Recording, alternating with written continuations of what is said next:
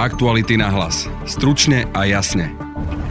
Hoci ubehlo od parlamentných volieb len niekoľko týždňov, v opozičnej strane Smer SD to začína vrieť čoraz viac. Totiž župní poslanci bansko kraja zverejnili výzvu, v ktorej jasne hovoria, že chcú vidieť na čele strany Petra Pellegriniho. No a naznačujú tiež, čo bude, ak sa tak nestane. Vytvorí si pán Pelegrini svoju vlastnú stranu, tak ideme s ním. Súčasný predseda strany Robert Fico hovorí o naivných verejných vyhláseniach a o tom, že poslanci poškozujú strane Smer. No a na to, ako môže dopadnúť súboj medzi Ficom a Pelegrinim o stoličku predsedu, sme sa pýtali politológa Radoslava Štefančíka. Tento vidí takto. Dôjde k zániku Smeru bez ohľadu na to, kto túto funkciu nakoniec po ďalšom tom sneme preberie. No a naznačuje aj, ako môže vyzerať budúcnosť Roberta Fica. Ako Vladimír Mečiar. A aj Petra Pellegriniho. Keď e, založí politickú stranu. Marian Kočner si mal s bývalým viceprezidentom finančnej správy Dušanom Pátekom vymieňať správy o biznise a službičkách, ale aj o inom. Ďalej bavia aj o veľkej rybe a medializácii. Či tam teda naozaj sa nemalo týkať e, Matovičovho podnikania. Budete počuť Kseniu Makarovú z nadácie Zastavme korupciu a Martina Turčeka, investigatívneho novinára Aktualit. Počúvate podcast Aktuality na hlas. Moje meno je Denisa Hopková. Tento podcast a voňavú kávu až domov vám prináša e-shop popradské.sk. Objednajte si z kompletného sortimentu popradskej kávy a čaju alebo produkty prémiovej značky Mistral, z ktorých mnohé nájdete exkluzívne iba u nás. Pravý kávičkár dnes kávičkuje doma. www.popradské.sk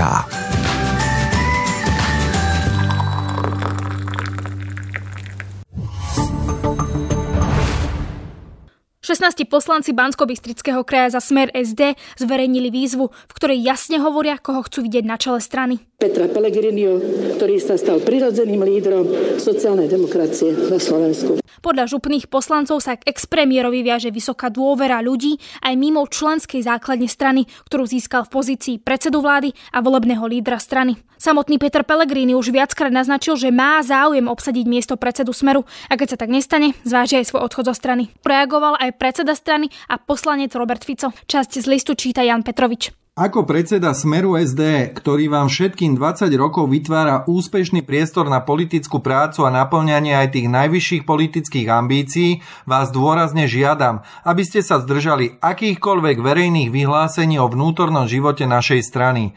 Vyhlásenia o skoršom sneme, ambíciách zmeniť vedenie strany, o ktorých sa dozvedám len a len z médií, výrazne poškodzujú smer SD.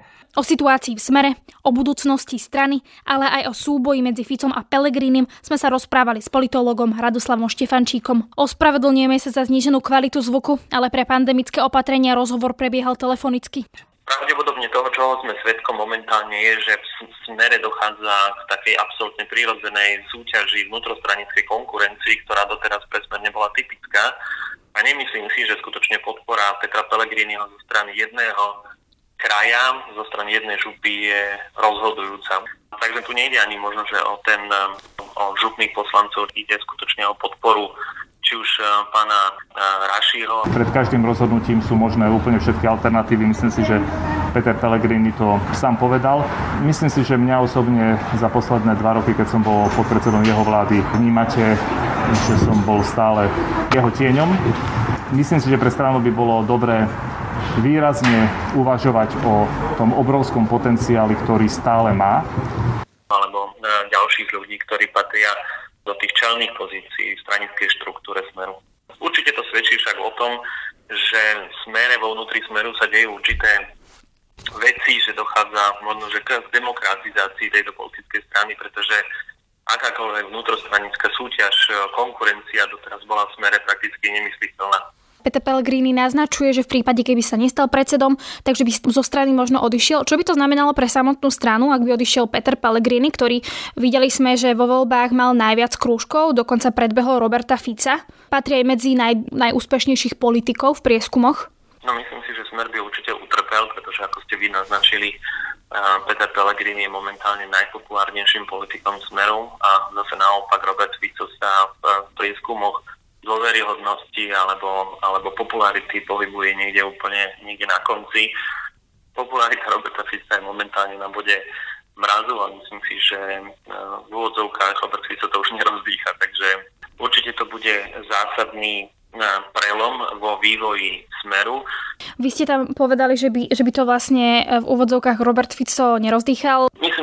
Že jeho popularita je na bode mrazu. To znamená, že Robert Fico si myslím, že už nemá čím osloviť, že skutočne jeho politická trajektória je úplne niekde na konci. Ale samozrejme poznáme prípady viacerých politických strán, ktoré takto podobne skončili, povedzme aj hnutie za demokratické Slovensko, kedy si najpopulárnejší politik Vladimír, Mečiar bol po niekoľkých rokoch prakticky niekde na, na nule, čo sa týka preferencií. Ja myslím si, že Robert Fico môže skončiť úplne presne takto ako, ako Vladimír Mečiar a, a pokiaľ si neuvedomí tú situáciu so sebou samý, pokiaľ si neuvedomí túto svoju vlastnú pozíciu, momentálne, tak si myslím, že potiahne celú stranu smerom nádol.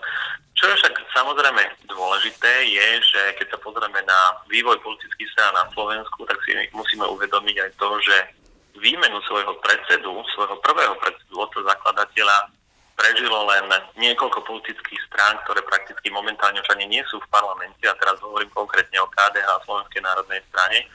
A všetky politické strany, ktoré tvorili dôležitú súčasť slovenského stranického spektra, respektíve boli skutočne relevantnými politickými stranami, po výmene predsedu prakticky e, do niekoľkých rokov, dokonca u niektorých strán aj do niekoľkých mesiacov zanikli.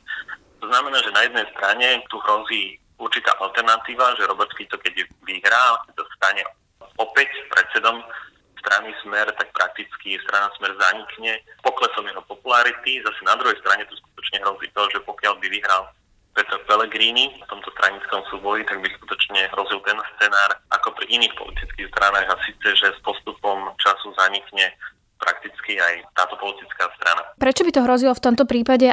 Čo by sa tým v podstate zmenilo, že by sa e, on stal predsedom? A ako by to teda mohlo zasiahnuť tú stranu, že by to nemusela e, prežiť? Konflikty vo vnútri strany majú často osobnú povahu, to znamená, že pravdepodobne by nasledoval odchod e, viacerých členov politických strán. Viem si predstaviť, že Robert Fico by nakoniec odišiel zo strany. Po prípade nemôžno vylúčiť ani tú alternatívu, že Peter Pellegrini by sa snažil zbaviť Roberta Fico, tak ako sa zbavil Andrej Danko Jana Flotu. To znamená, že tých scenárov je skutočne niekoľko.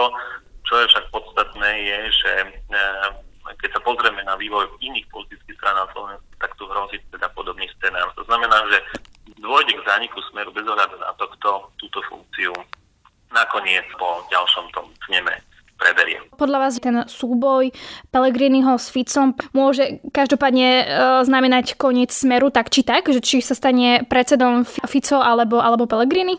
Neznamená, že k tomu koncu musí dôjsť bezprostredne, to znamená, že do, do niekoľkých mesiacov po, po sneme, ale viem si predstaviť takú alternatívu, že bez ohľadu na to, kto túto funkciu preberie, či to bude um, Peter Pellegrini alebo nakoniec Robert Fico, tak nakoniec to skutočne vyvrcholí vypadnutím smeru parlamentu. Ale samozrejme, čo je veľmi dôležité, že nedôjde k tomu bezprostredne, ale, ale v určitom čase. Je veľmi dôležité si uvedomiť, že e, volické správanie na Slovensku je pod vplyvom personalizácie. Veľmi veľa ľudí sa rozhoduje na základe sympatí k daným ľuďom. To znamená, že tí voliči, ktorí doteraz sympatizovali s Robertom Ficom, môžu po prípadnom víťazstve Petra Pellegrini a nakoniec prestať dôverovať strane Smera, nakoniec hľadať nejakú novú alternatívu či už v podobe pravicových extrémistov alebo nejakého iného nového subjektu. A zase na druhej strane práve tí voliči, ktorí, ktorí podporujú Petra Pellegriniho, tak e, môžu po jeho odchode zo strany Smer nakoniec e, zmeniť svoje preferencie a v ďalších voľbách podporovať niekoho úplne iného. Mojou povinnosťou je stále sa snažiť vzhľadom na širokú podporu verejnosti a nejakom dopite po takom type politiky, aký sa snažím ponúkať ja, nájsť spôsob, ako im takúto politiku ponúknuť. V klube nás je 16, že jednoznačne, ak teda nebude vymenený predseda strany, tak vytvorí si pán Pelegrini svoju vlastnú stranu, tak ideme s ním. Viem si predstaviť aj túto alternatívu a to z toho dôvodu, že koaličný potenciál strany Smer je prakticky na nule so stranou Smer dnes skutočne nechce takmer nikto spolupracovať, možno že s výnimkou pravicových extrémistov. A ťažko sa bude niektorým súčasným vládnym stranám odôvodňovať spolupráca so Smerom, bez, ak by tam náhodou vyhral Peter Pellegrini a to z toho dôvodu, že strana Smer má za sebou skutočne nemilú históriu a mnoho, mnoho bývalých predstaviteľov strany Smer, po prípade ľudí, ktorí sú nejakým spôsobom napojení na stranu Smer, je obvinených z korupcie, po prípade z nejakých iných trestných činov. Ak by Peter Pellegrini založil novú politickú stranu na Zelenej lúke, prihlásil sa povedzme k nejakým moderným hodnotám, tak si viem predstaviť, že jeho koaličný potenciál by bol oveľa vyšší, ako keby povedzme prebral stranu Smer po Robertovi Ficovi. Pravdepodobne to bude pre neho e, oveľa výhodnejšie a jednoduchšie, keď e, založí politickú stranu úplne novú a presvedčí voličov, že tá zmena, ktorú kedy si prezentoval Bach, je skutočnou zmenou a nie je to len nejakým obracaním kabátov. Smer SD má tradičné vnútorné mechanizmy ich nerešpektovanie, nerešpektovanie iných názorov, natláčanie strany do bezhodnotového liberálneho priestoru a bezhlavé a politicky naivné verejné vyhlásenia budem považovať za konanie poškodzujúce záujmy smeru SD. Je až neuveriteľné po tom všetkom, čo sme dokázali, aké rozhodnutia sme prijali spoločne v roku 2018, aké rozhodnutia boli prijaté v súvislosti s kandidátkou v roku 2020, akých kompromisov sme boli schopní, že taká hrubá a odsúdenia hodná politická naivita sa stáva súčasťou našej práce. S pozdravom, RF. Má Robert Fico ešte v strane smere rešpekt? Určite nemá taký istý rešpekt, ako keď strana Smer dostávala 40% preferencie. Treba povedať, že úspech strany Smer doteraz závisel od popularity Roberta Fica a tie ostatné voľby ukázali, že úspech strany Smer už nezávisí na ňom, ale že povedzme závisí na nejakej novej generácii politikov a Peter Pellegrini predstavuje povedzme túto novú generáciu. Čo je však podstatné je, že Smer určite nepomáha to, že e, dvaja najdôležitejší predstaviteľia tejto strany sú prakticky v konflikte, že o ich napätých vzťahoch sa takto otvorene e, diskutuje. Zase na druhej strane Robert Fico má určite medzi voličmi svoje tvrdé, e, tvrdé jadro, ktoré ho podporuje prakticky od začiatku jeho politickej kariéry. Nemožno, nemožno vylúčiť, že Robert Fico je ešte stále veľmi dôležitý človek pre, pre stranu ideálna cesta, optimálna cesta pre stranu Smer by bolo, keby sa Robert Fico skutočne vedel dohodnúť eh, s Petrom Pelegrinim na uh, novom uh, stranickom šéfovi, tak ako sa povedzme dohodli pred voľbami 2020 na postupe vo volebnej kampani. Dokonca je úplne aj normálne, ak sa už naše politické svety začínajú rozchádzať a máme na niečo úplne iné názory. Aj to si myslím, že prináša život a je to niečo úplne normálne, čo si dokonca myslím, že v bežnom politickom živote sa stáva často a v civilizovanom demokratickom svete podstatne častejšie, ako sme to zvyknutí u nás. U nás to teraz vyvoláva celku senzáciu, lebo po 20 rokoch zrazu občania majú právo sa pýtať na názory e, každého toho politického aktéra, ako vidí budúcnosť, čo chce ponúknuť. Je to podľa vás reálne, že by sa Robert Fico s Petrom Pellegrinim dohodli? Myslím si, že Robert Fico je v tomto kontexte veľmi racionálny politik. Keď sa pozrieme na jeho politické rozhodnutia, tak on nevnáša do nich e, emócie, teda je si vedomý svojej vlastnej pozície a vždy, keď išlo povedzme o stranické rozhodnutia, tak dával emócie bokom a um, to, čo bolo, to, čo bolo v popredí, tak to bolo samozrejme to, čo nakoniec uh, je pre stranu a samozrejme pre neho samotného dobré. Takže uh, Robert Fico je úplne iný typ politika ako povedzme Igor Matovič, ktorého emócie lomcujú takmer pri uh, každom rozhodnutí, po prípade vo vnútri vládnej koalície Robert Fico tie emócie dáva na bok a viem si predstaviť, že emócie dá bokom aj pri rozhodovaní o budúcom stranickom predsedovi. S potešením konštatujem, že bol akceptovaný môj názor, ktorý som už dávnejšie prezentoval, že jednotkou na kandidátke strany Smer sociálna demokracia by už mohol byť niekto iný ako ja. A preto som veľmi rád, že sa tejto veľmi ťažkej úlohy zhostí súčasný predseda vlády a podpredseda strany Smer sociálna demokracia Peter Pellegrini. Peter, držím ti palce, ty budeš držať mne. Budeme si naozaj chrániť chrbát, inak to jednoducho nepôjde. Je podľa vás možné, že by sa teda Robert Fico vzdal v prospech Petra Pellegriniho? Ja si myslím, že áno. V konečnom dôsledku Robert Fico urobí to, čo bude pre neho samotného najlepšie. Robert Fico určite nechce skončiť v politike tak, ako skončil Vladimír Mečiar, že mu jednoducho na karas e, príde pred dom alebo rozbije mu dvere a vyvedie ho povedzme tutaj, ale jednoducho bude chcieť uh, urobiť uh, všetko preto, aby, sa, aby strana Smer ostala v, skupine relevantných politických hráčov, aby povedzme zvýšil jej koaličný potenciál povedzme po budúcich voľbách, ale zase na druhej strane si bude chcieť určite poistiť svoju vlastnú pozíciu a nebude chcieť skončiť tak, ako skončili Flota. Kočnerová knižnica už v minulosti vyplavila rôzne mená prokurátorov, politikov či vysokých štátnych funkcionárov. Aktuality SK dnes píšu o tom, ako mal Marian Kočner konzultovať s bývalým viceprezidentom finančnej správy Dušanom Pátekom, business activity či urgovať rôzne službičky. O téme sme sa rozprávali s autorom článku a investigatívnym novinárom Aktualit Martinom Turčekom. Ten najprv opisuje, kto je Dušan Pátek. Dušan Pátek je bývalý viceprezident finančnej správy. Predtým, ako sa dostal na takýto vysoký post, tak bol riaditeľom Bratislavského daňového úradu a práve v čase, keď mu šéfoval Pátek, tak cez tento úrad prešli vratky Vladislava Bašternáka, za ktoré je teraz odsúdený, keďže pod úradom v Bratislave sa diali viaceré jasne podvodné prípady, tak Pátek bol už vtedy akože podozrivý z toho, že tieto podvody sa tam mohli, mohli diať aj s nejakým politickým krytím. Napriek tomu pátek z funkcie riaditeľa daňového úradu v Bratislave v podstate povýšil aj po týchto škandáloch až na post viceprezidenta finančnej správy a z tejto, z tejto vysokej funkcie si písal s Marianom Kočnerom. V podstate tie podozrenia sa nejak nepotvrdili a on teda sa presunul na ešte lepšiu pozíciu. Tie podozrenia vždycky boli nejakým spôsobom vágne, Nik, nikdy neboli prešetrené, nikdy sa nepreukázalo, že, že by Pátek mal niečo konkrétne s tými prípadmi ale bolo, bolo faktom, že veľmi podozrivým spôsobom tam prešli vratky bez adekvátnych kontrol, keď úradu šéfoval Pátek. Dnes píšete aj s kolegom Petrom Sabom o komunikácii Pátika s Marianom Kočnerom. O čom sa teda bavili? Bavili sa o množstve vecí. Kočner Pátekovi písal o biznise, na ktorý mal vplyv, s ktorým chcel niečo robiť vo vzťahu k nejakým daňovým kontrolám. Kočner písal Pátekovi dokonca o tom, že žiadal nejaké konkrétne metodické usmernenie, respektíve úkoloval Páteka, čo by sa v nejakom metodickom usmernení z daňového úradu malo písať a posielal mu dokumenty v tomto zmysle. Tie dokumenty bohužiaľ nevidíme a keďže Pátek sa odmietol vyjadriť a, a Kočner je momentálne vo väzbe, tak nevieme presný, presný obsah tých, tých dokumentov, ktoré si posielali, ale Kočner bežne od Páteka žiadal nejaké služby, urgoval ho v nejakých veciach, chcel urýchliť nejaké odpovede danierov cez komunikáciu s Pátekom. Vieš vysvetliť, že o čo tam išlo bližšie, lebo v podstate metodické usmernenie znie veľmi komplikovane. Vieš vysvetliť, že o čo teda konkrétne tam ide? To metodické usmernenie sme nevideli.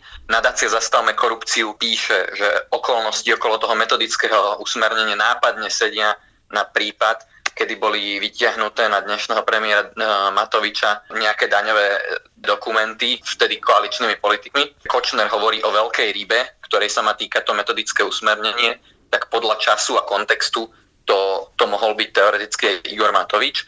Toto zistila nadácia Zastavme korupciu.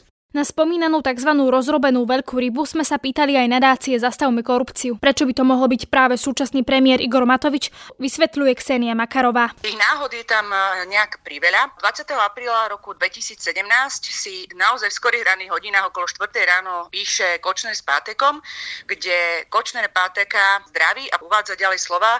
Posielam ti k e, tej veci, o ktorej sme už hovorili ďalší materiál, ku ktorému sa treba vyjadriť. Ak sa dá, tak urgentne. Očakáva na odpoveď metodické usmernenie by malo byť v intenciách toho, čo si všetci myslíme, to znamená, sa jedná o krátenie dane. Ďakujem za všetkých. A následne si vymieňajú dokument s názvom Žiadosť o zaujatie metodického stanoviska. To by samo sebe bolo už ako zaujímavé preto, že vôbec, že si vysoký daňový funkcionár, ktorým Pátek v tom čase už bol, bol to viceprezident finančnej správy, vymieňa s Kočnerom eh, nejaký dokument, ktorý vyzerá, že to je metodické usmernenie, čo je veľmi vážna vec, pretože metodické usmernenie sa vlastne vzťahuje alebo ukoluje, ako majú postupovať daňoví kontrolóri alebo daňoví pracovníci. Ale o to zvláštnejšie je to preto, že o pár hodín na to, ráno 20. apríla, vyšiel článok eh, autorky Martiny Rudkovej, ktorá má podľa viacerých medializovaných informácií veľmi blízke prepojenie na Mariana Kočnera, ktorá rieši Matovičové podnikanie, spomína tam slova ako krátenie dane a biele kone.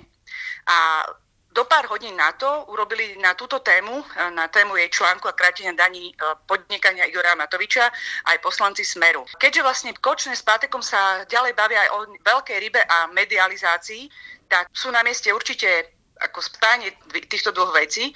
Čítam teda naozaj to metodické usmernenie, ktoré Kočner rozoberal s daňovým funkcionárom, sa nemalo týkať e, Matovičovho podnikania. Či je to tak, sme sa žiaľ nedozvedeli, pretože z komunikácie z Kočného mobilu sa nedá zistiť, že čo obsahol daný dokument, ktorý si obaja spomínaní vymieniali. A Pátek nám žiaľ na naše otázky priamo neodpovedal, ale vyjadril sa len veľmi stroho, že, ide o, že naše otázky obsahujú dezinformácie, že neverím činiteľom a teraz sa už téme vyjadrovať nebude. Finančná správa sa tiež veľmi postavila k tomu divným spôsobom. Skôr sa tak ostro ohradila, keď sme sa ich pýtali, že či môže mať táto komunikácia medzi Kočanom a Pátekom skutočne nejaký súvis s Matovičom a že či vtedy vydala finančná správa nejaké metodické usmernenie o krátení dane, tak nám veľmi stroho odpovedali, že spájame a vytvárame konštrukcie veľmi umelé, voči ktorým sa oni ohradzujú a že, že nemajú čas sledovať tlačové konferencie a spájanie to s metodickými usmerneniami. Nepovažujem to za šťastné rozhodnutie, pretože takto naozaj ostávajú vo verejnosti veľmi silné pochybnosti o tom, že či Kočer mohol mať naozaj taký vplyv, že cez nejakého vysokého funkcionára mohol presadiť metodické usmernenie pre Daniarov. Pokračuje novinár Aktualit Martin Turček. Čo je podľa teba najdôležitejšie z tej komunikácie? Čo najdôležitejšie z toho vyplynulo? Vyplynuli podozrenia, že vysoký funkcionár finančnej správy mal neadekvátne kontakty s Marianom Kočnerom, o ktorých nevedela ani finančná správa, čo potvrdila odpovedi, že im nebolo niečo takéto známe a nebolo to známe ani tedajšiemu prezidentovi finančnej správy Františkovi Mrecem. Je problém, keď si funkcionár finančnej správy píše s hocikým mimo tohto prostredia o tom, ako má vyzerať nejaké metodické usmernenie alebo aký má byť výsledok práce daniarov. Rovnako je problém, keby ktokoľvek Pátekovi písal, že potrebuje na finančnej správe niečo urgovať a zabezpečiť nejaké rýchle vybavenie niečoho. Ale áno, samozrejme, že ten problém je o to väčší, že ide o Mariana Kočnera, ktorý už v tom čase bol známy ako podozrivý špekulant a o jeho daňových kauzách sa už dovtedy viackrát písalo. To je z dnešného podcastu všetko. Vypočuť si nás môžete cez Spotify a ďalšie podcastové aplikácie. Ak ste zvedaví na zákulisné diania a výrobu našich podcastov, môžete sledovať náš Facebook či Instagram. Na dnešnom podcaste spolupracoval Jan Petrovič, Petr Hanák a Martin Turček. Pekný zvyšok dňa a pekný víkend želá Denisa Hopková. Aktuality na hlas. Stručne a jasne. Tento podcast a voňavú kávu až domov vám priniesol e-shop popradské.sk. Nájdete tu kompletný sortiment popradskej kávy a čaju, ako aj produkty prémiovej značky Mistral. www.popradské.sk Som Marek Vagovič a vediem investigatívny tím Aktuality.sk. Odhalujeme veľké kauzy a chránime tým aj vaše peniaze. Žijeme v ťažkých časoch, ktoré ohrozujú aj naše ekonomické prežitie. Kliknite na Aktuality.sk lomka plus a pomôžte nám, aby sme to mohli robiť aj naďalej. Spája nás zodpovednosť. Ďakujeme.